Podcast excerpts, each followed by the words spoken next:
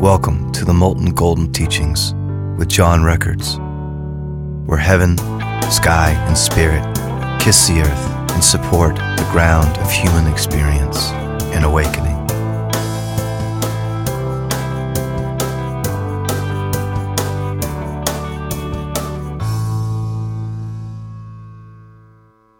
Little Self and Higher Self.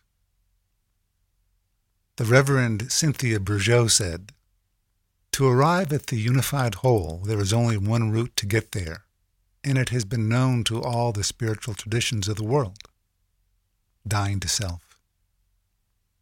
The consciousness that has mystical experiences must finally be let go, as consciousness steps out into that bare, positionless freedom that is unity. There's a lot in what she says there. I think it's necessary and helpful to distinguish between the little self, when it's written that has a lowercase s, and the higher self, written with an uppercase s. The term little self generally refers to the aspect of our being that some call ego, which, among other characteristics, claims things as its own, worries and frets and preens, and gets its feelings hurt. This little self also is, in Bourgeault's terms, the consciousness that has mystical experiences. The higher self is consciousness unencumbered and free, which Bourgeault refers to as the bare, positionless freedom that is unity. The higher self is already looking out through your eyes, already hearing through your ears, and the higher self is already living through your life the little self can occlude and block the expression and the awareness of the higher self. Bourgeault's dying to self language is, in a way, unfortunate. It can lead to even more extreme formulation like kill the ego. This kind of thinking can be confusing and lead to attitudes in which one descends into self loathing and frustration as the little self tries to annihilate the little self. That effort can counterproductively and ironically strengthen the little self. With all that as background, Nikki Cuthbertson, a friend with whom I've been playing and working on spiritual development for many years, offered her own response to Reverend Bourgeault's thoughts. Nikki says, I've been entertaining thoughts lately of whether we need to die unto our little self or have mastery of the little self, or whether they are the same thing. Mastery of the little self through awareness of the higher self feels more gentle, more like a partnership filled with the acceptance of our full capacity for expression and being. I've been playing a lot with the perspective of horse riding, parenting, breathing, meditating happening through me it feels much different than the perspective of I am writing, I am parenting, I am breathing, I am meditating. I think Nikki does a great job of exploring the relationship between little self and higher self. Who, we might ask, is experiencing awareness of higher self? We can just experience the little self. Uh, we could just experience awareness of the higher self. And the consciousness that has mystical experiences may become inactive, and then there is just the higher self. When no one is aware of the higher self, then there is just higher self. Rather than trying to destroy the little self, we can let it come and go, which is much less threatening to it. And when we notice the little self behaving in a constricting way, such as filling our head with annoying mind chatter, or running old, unproductive mental scripts, we can gently shift our awareness to higher self. With time, our baseline consciousness will more and more often be higher self.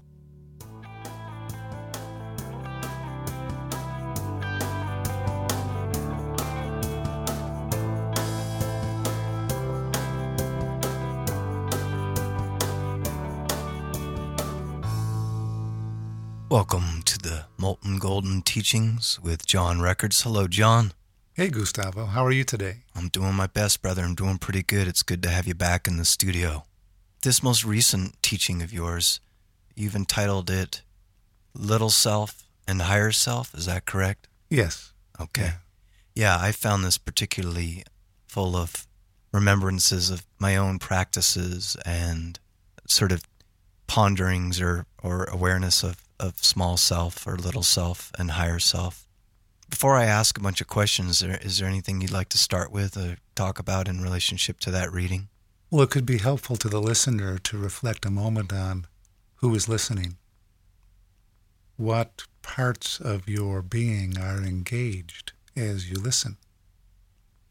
And uh, in light of what has already been shared today, is your little self in the process? Is your higher self in the process? There's so many different terms that that we come up with, and I think it's such an important distinction for a practitioner or a person to make that there's that there's this two different in a way things going on inside our inside our lives in zen they they say small mind and big mind true self false self so we're saying little self and higher self when i first started practicing zen i just started contemplating what's going on inside my head that's stopping me from i was in a monastery uh, and i was knew I was supposed to be there just to do what they said and to practice. And my job was just to sweep the floor. And I would be not able to just sweep the floor. I'd have to think or ponder or, you know, my attention kept going away. And I just kept saying, what, what is going on here? How can I not just sweep the floor? I'm aware that I will be more at ease if I, if I do that. And so I started you know, just basically watching myself. And I started to see, as I think often what happens in meditation practice for, for people, is they start to see that there's this almost secondary life form inside their minds. And we call it a lot of different things monkey mind, mind chatter. But you're calling it little self and higher self. And trying to make this distinction between is it okay to function with it? Is there a balanced way to be with it? Or is it supposed to just die? And you made a point earlier in that teaching where we may want to have a more gentle expression of how to, to deal with it. Because I was in a meditation retreat and I told her I was starting to get really anxious. And this particular teacher was pretty, I would say, not super balanced with her own practice. And she looked at me and she had this gleam in her eyes and she said, That's your ego sensing its annihilation. And I got to thinking, I'm not sure that's the best way to look at this. And as I've gone through paying attention to smaller mind, little mind, and higher self, my teachings or awareness has been our first step is to realize there's this sort of duality going on inside of us, that there's this smaller self the second is to work and teach and parent and discipline that self. And then third, to love that self, to give it care and support. Often like a toddler. I feel like when humans become toddlers, it's a great image or a great showing of what little mind is like. It can be joyous and experience all these things, but it's very persistent and intense and wanting what it wants. So, this notion of being gentle with it and disciplining it and challenging it at times, because it seems like for most of us, it's pretty undisciplined and it's, it's causing a lot of people a lot of unrest, including myself. So, this notion of not treating it as the enemy. And you, you mentioned it's the thing, it's the part of us that has mystical experiences. I'd like to ask you what you mean by it's the part of us that has mystical experiences, and also ask, you know, is it a part of us that loves grapes and hates oranges, or found, you know, that particular movie to be life altering and something else to be something you don't care about or hate? Is it also sort of part of the way we celebrate our personal lives, this smaller self? Dear Gustavo, you've said a couple of mouthfuls there. I'll start by referring back briefly to a prior podcast we did on the wave in the ocean. The little self is roughly correlates with the wave. The higher self roughly correlates with the ocean. These are all ways of talking about aspects of being and life. What we're calling now the little self, we could say has a function, it has a place in human life. I would no more try to kill what we're calling the little self than I would want to cut off my hand. It has a place.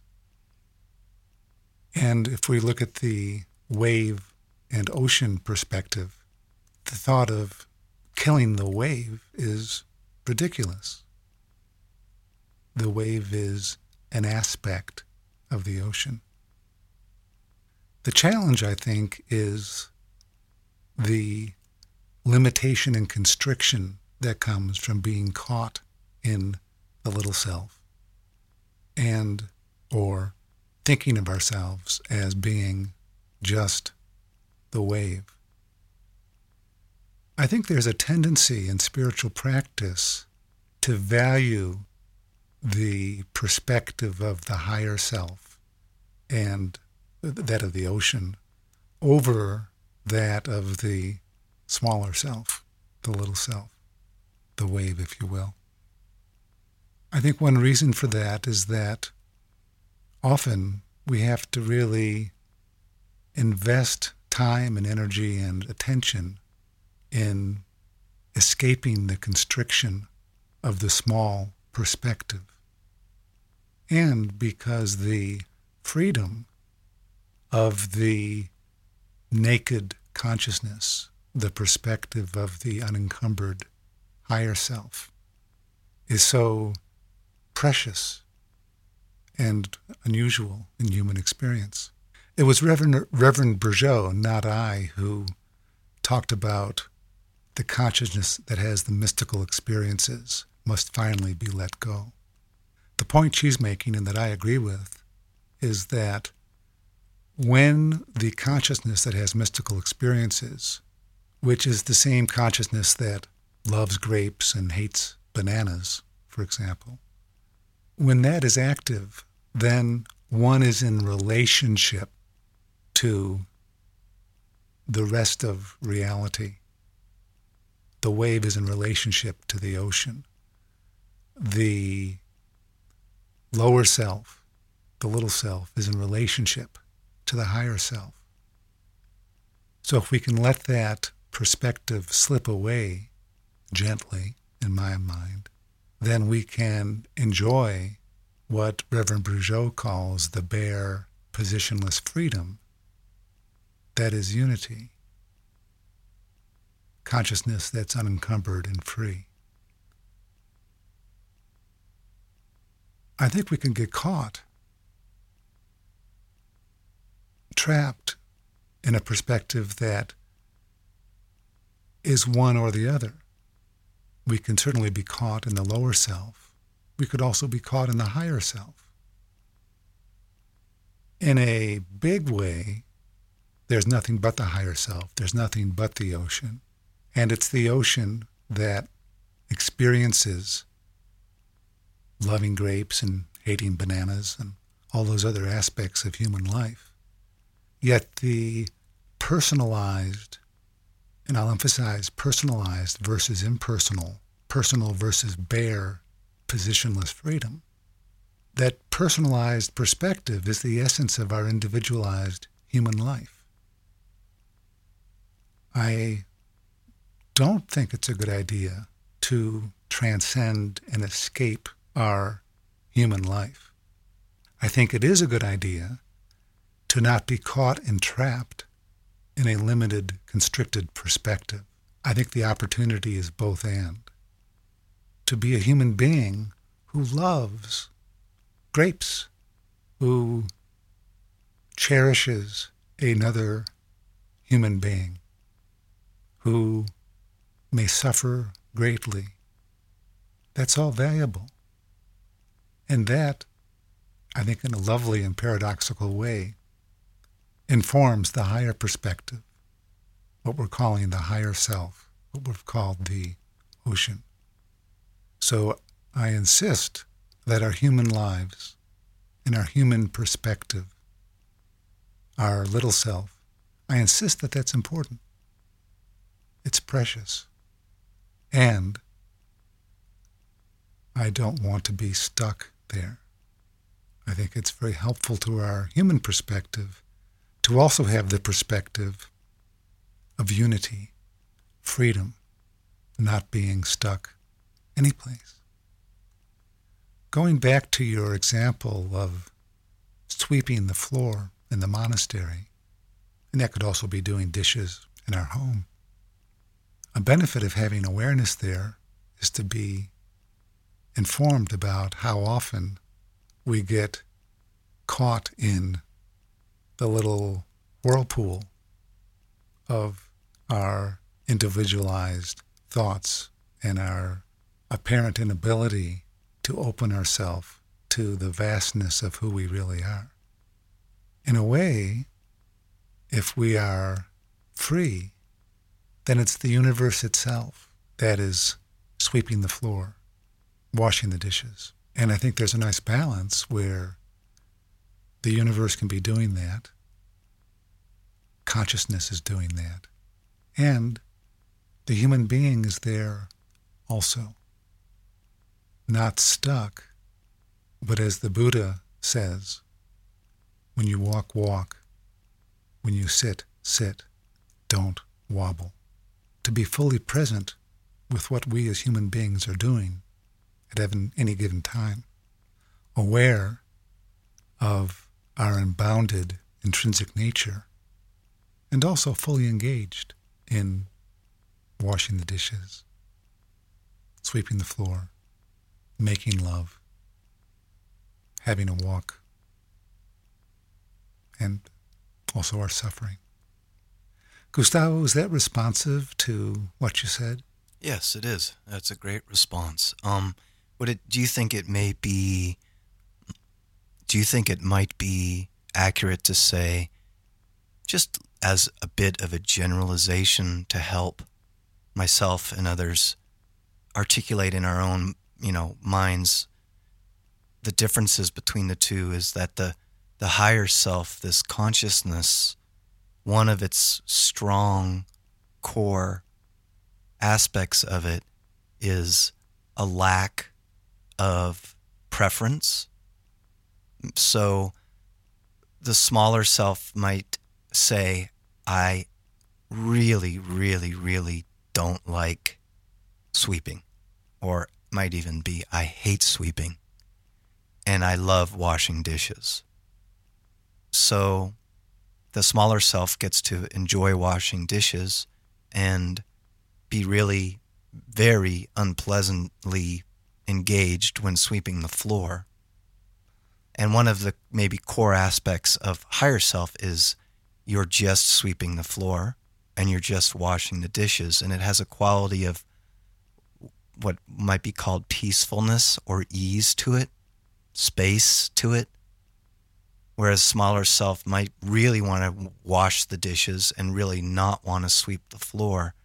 But if we can bring balance to those two supposedly different parts of ourselves, we could live a enjoyable, more open, celebratory experience of suffering and grace or joy. You know, to so you could really enjoy the dishes and and really not, but not be too attached to it and and sweep the floor, not be super thrilled with it, but not be wishing you could be doing something else. Is that is that a possibility of something that points towards the integration of of the higher self and the smaller self? It's an interesting question. I agree that the higher self doesn't have preferences, except perhaps for its freedom from preferences. just to be open and spacious.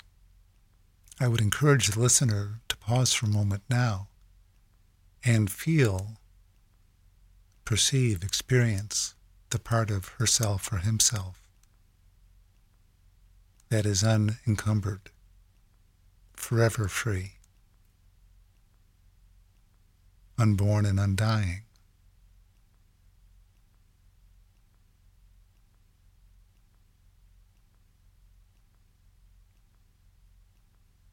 This experience of our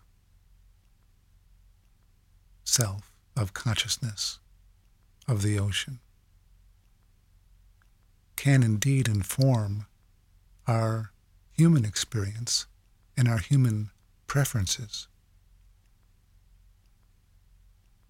When we talk about dealing with preferences and aversions, we can look at that a couple of ways. At one level, if we are to a degree incapacitated by our aversions and preferences, then as a human being, we're less free than we could be. So suppose that we really hate changing diapers, can't stand it. And if we have a baby, it's uh, good for all concerned to learn to do the diapers. Sometimes we just have to find a way to do things that we don't like.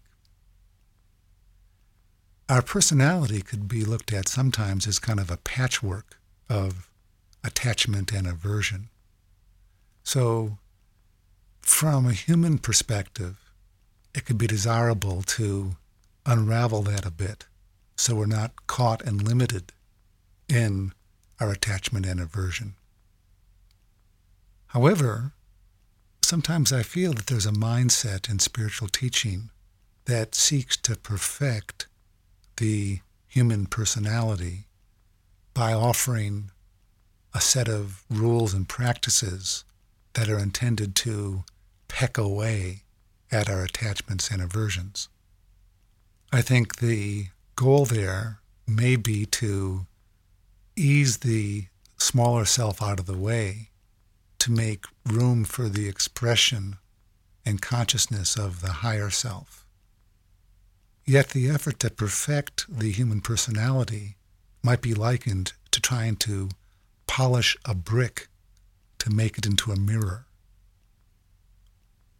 The human personality is not going to be perfected. Our nature, which includes our physical being, is one of some constriction. We are built to have some preferences and aversions. They have served us well in an evolutionary sense. So, in summary, I think it is good to work with our human personality to remove those restrictions, both attachments and aversions, that unnecessarily limit us. We should know, however, that we're not going to perfect that and that that might not necessarily open the door to our bare, positionless freedom that is unity, to again borrow the words of Reverend Bourgeault. We could, in fact, spend a lifetime trying to perfect our human personality and as a, as a way to kind of strive or struggle to kill the ego or to gain what we're, what we're seeking, which is a relationship with consciousness, mystical experiences. I think we can be more effective and have an easier path by learning to let go of the consciousness that has the experiences and to open to that freedom, that spaciousness, that openness that is already there as the core and baseline of our being. The ocean's already there. We don't have to perfect the wave. It's helpful just to realize the ocean that we are. This has been a Molten Golden Mountain Teachings with John Records. John can be reached at moltengoldenmountain.com. Produced, recorded, and interviewed by Gustavo Brett at Transform Studios.